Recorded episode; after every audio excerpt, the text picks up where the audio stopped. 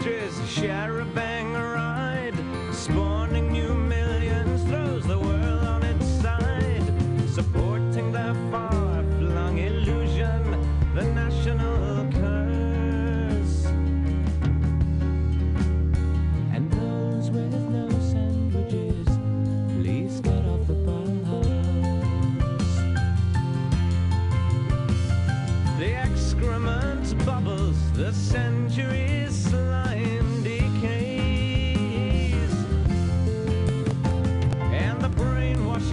Government lackeys would have us a say.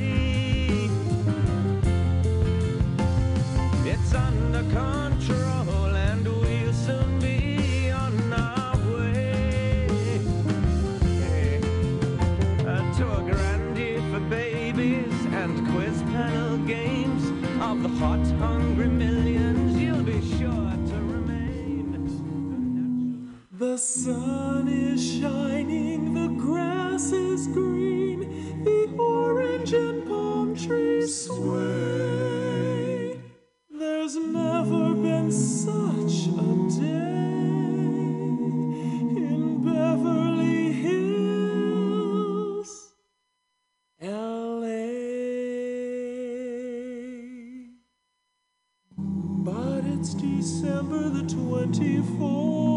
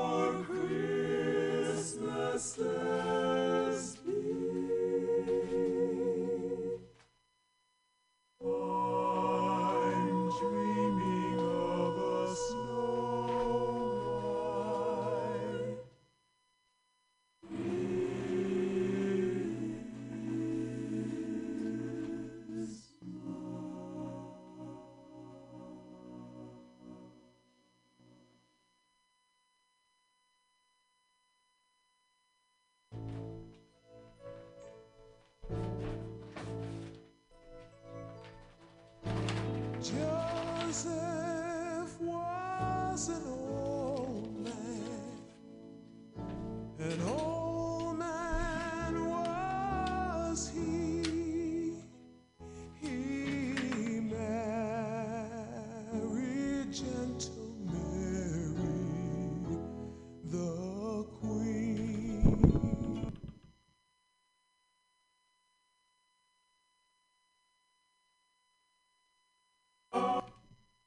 mutiny radio dot f m.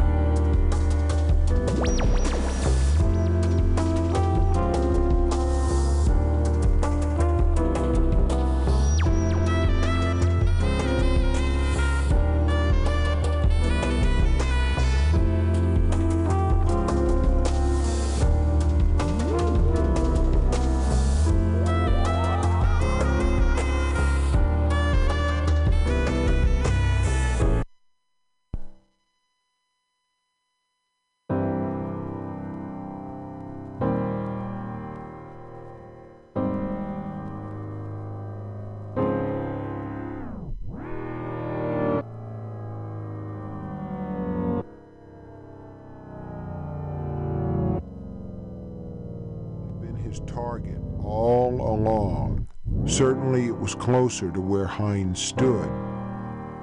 There was a snapping sound, very thin, like a twig, and Fletcher's left hand closed into a fist so tight his nails cut into his palm. A kind of dancing sickness raced up from his wrist to his forearm, to his flopping elbow, and finally to his shoulder, the side of his neck, and to his gums. He could even feel the shock in his teeth on that side, or in the fillings. A grunt escaped him. He bit his tongue and shot sideways in the chair. The gun was gone from his ear, and Ramon caught him. If he hadn't, Fletcher would have fallen on the gray tile floor. The stylus was withdrawn. Where it had touched, between the second and third knuckles of the left hand, there was a small hot spot. It was the only real pain, although his arm still tingled and the muscle still jumped. Yet it was horrible being shocked like that. Fletcher felt he would seriously consider shooting his own mother to avoid another touch of the little steel dildo. An atavism, Hines had called it. Someday he hoped to write a paper. Hines's face loomed down, lips pulled back, and teeth revealed in an idiotic grin, eyes alight. "How do you describe it?" he cried. "Now, while the experience is still fresh, how do you describe it?" "Like dying," Fletcher said in a voice that didn't sound like his own. Hines looked transported. "Yes, and you see, he has wet himself. Not much, just a little, but yes. And Mister Fletcher—" "Stand aside," the bride of Frankenstein said. "Don't be an ass. Let us take care of our business." "And that was only one quarter power," Hines said in a tone of awed confidentiality. And then he stood aside and refolded his hands in front of him.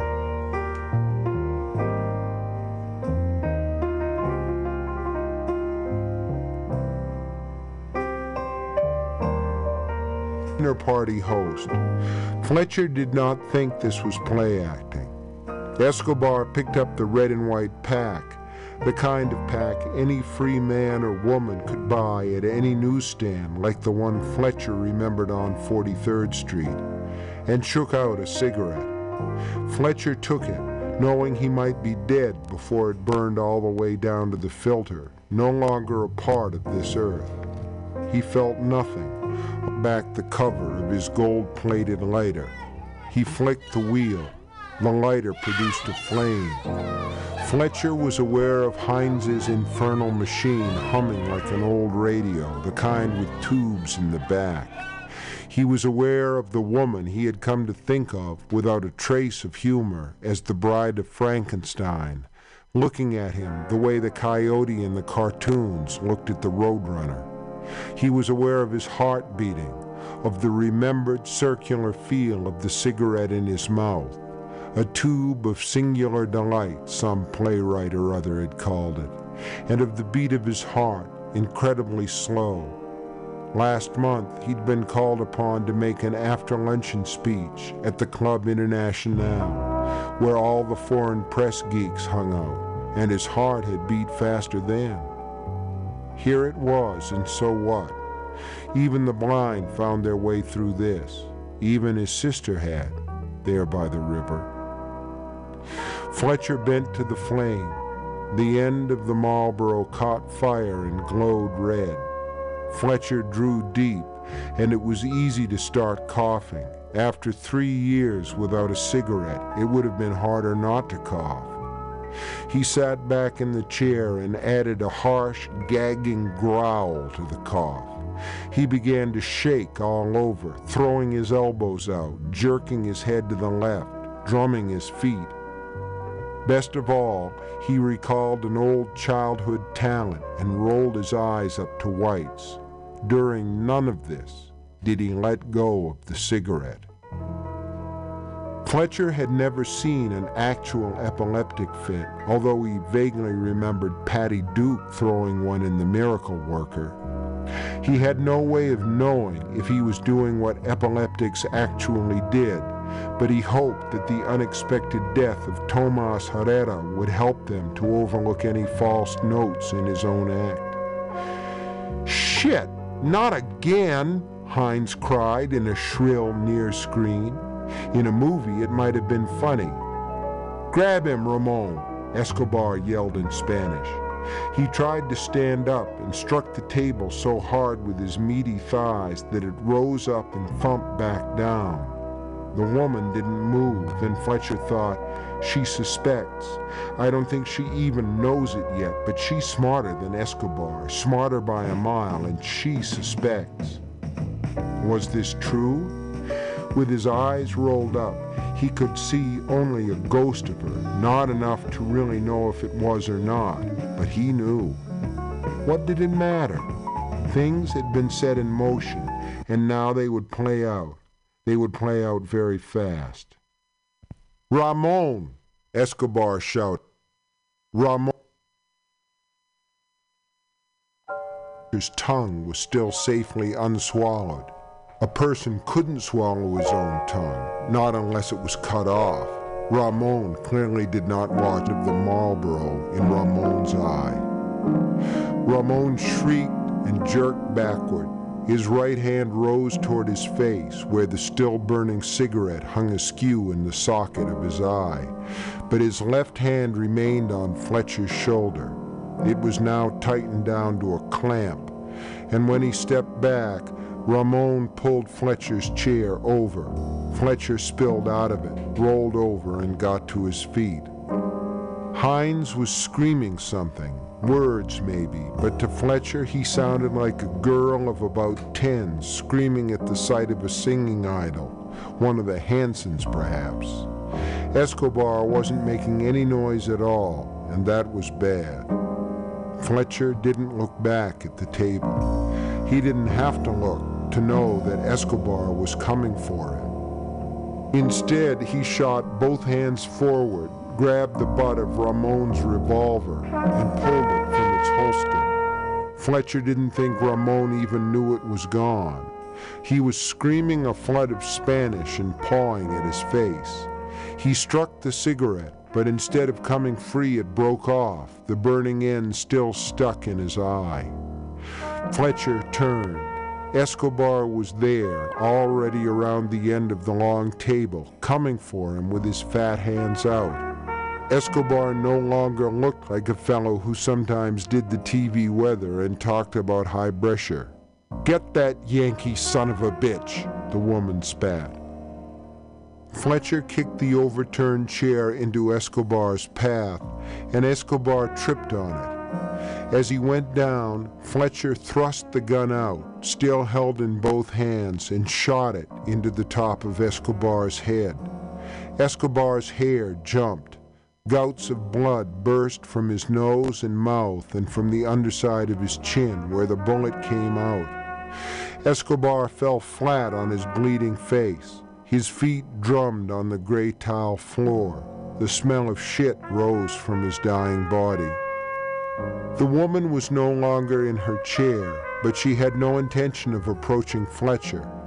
She ran for the door, fleet as a deer in her dark, shapeless dress. Ramon, still bellowing, was between Fletcher and the woman.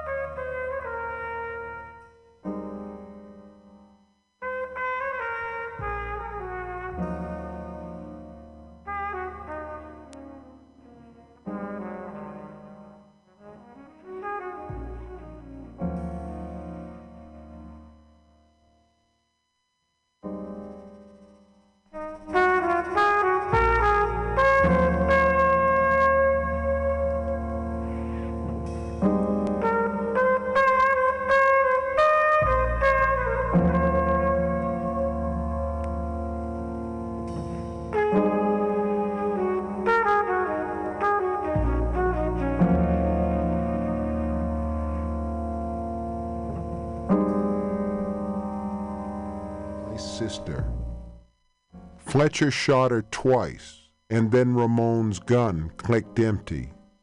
Two was enough.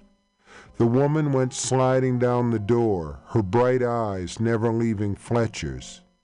"You were the one who was supposed to die," those eyes said. "I don't understand this. You were the one who was supposed to die." Her hand clawed at her throat once, twice. Hold out your...